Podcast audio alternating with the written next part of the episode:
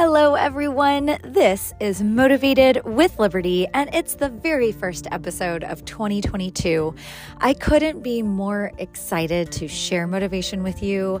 I am personally very motivated.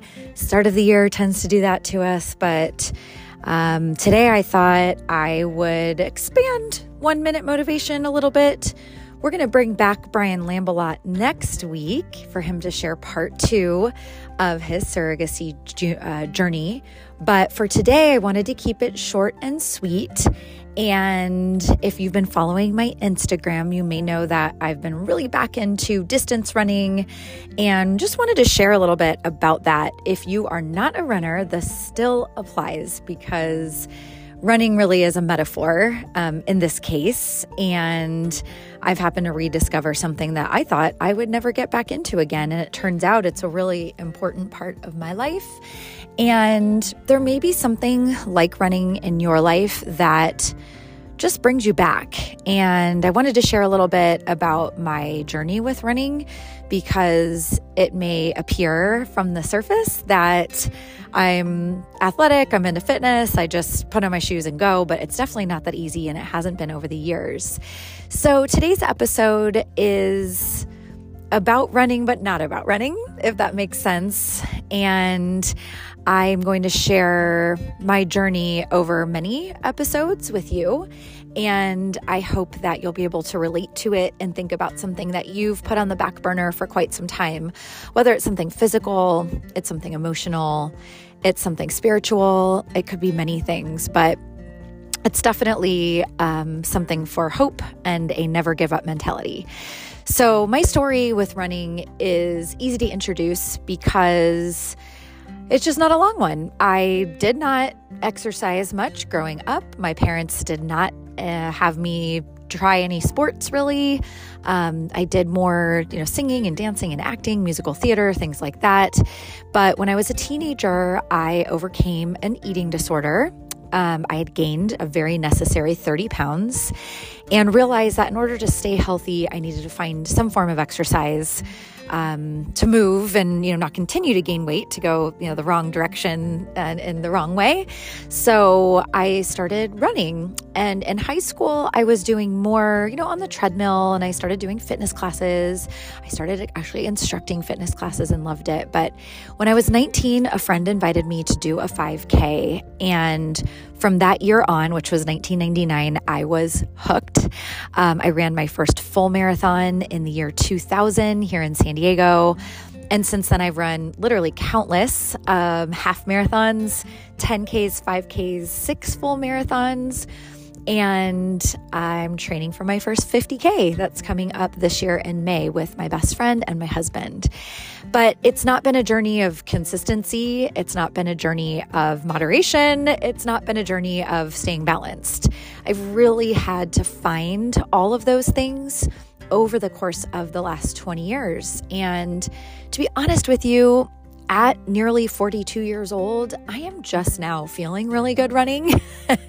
and if you had asked me a year ago or even six months ago if I would be feeling this way today, I would have laughed because I gave into maybe some societal assumptions. I had given into just telling other, I guess, other people telling me how I should be at this point in my life. Um, I had stopped running, or at least I first pulled back on it and then completely stopped by a doctor's recommendation when Ryan and I were still trying to get pregnant. Um, I had been through a few miscarriages and finally said, okay, I'll try anything. I will stop running. And I picked up walking and really, really enjoyed that and just kind of surrendered my running shoes. I just thought it's not for me. I'd had some aches and pains from it.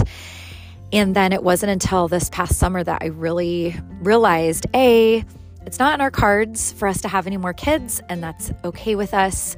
I don't need to hold back on running anymore for those reasons, but I needed to overcome the mental picture that I had painted of myself of getting older, not having enough time, and honestly, physical pain. I had to mentally overcome physical pain. And here I am now. I started running again in August. It's now January. I just did an 18 mile training run. I feel fantastic. My birthday's next month. I'm not in my very early 40s anymore. Eh, 42 still early 40s. But it's just a time in my life where I thought I'd be winding back down. But in fact, I'm starting to set lofty goals, New Year's resolutions of faster times. And it's all possible with a a reality check with yourself I think that time becomes our number one excuse as to why we don't do more things, why we don't exercise more, why we don't do anything that we want to fit into our life that might be very meaningful and important to us. But I have to tell you that the moment you decide to make room for something, it's almost miraculous how the room is made in your life. If you really want to do something, you can think back to a time in your life when you did make room and you did make time for things you wanted to do and how it did happen.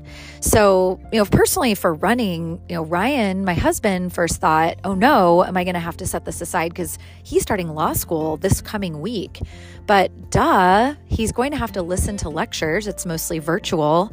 He can combine the two things. He can actually listen to his lectures. He figured out the technology, how to get him on his phone while he runs. I have plenty of things that I need to be doing, but I have made more time for reading and listening to books lately. Duh, I don't need to sit or lay or do nothing while I'm reading or listening to a book. So, more audiobooks for me. You know, I've listened to a book I thought would take me way longer, actually got through it in a week because of running longer distance and dedicating time to it. You rearrange your schedule to accommodate the things you really want to do. We have family time through running. Gracie joins us on her bike, and she's very proud of it. Um, so you've just got to make it happen, whether it is something physical or you want to write more or you want to learn something new, you want to challenge yourself. Carve the time out, and it will be pretty remarkable how it ends up fitting into your life. And maybe there's something you started doing when you were younger, you thought you might be too old to do. You're never too old to do it. And you might, in fact, be better at it now than you were back then. I'm truly finding that with running. Um, I might say it here first, but I may make a goal this year of qualifying for Boston.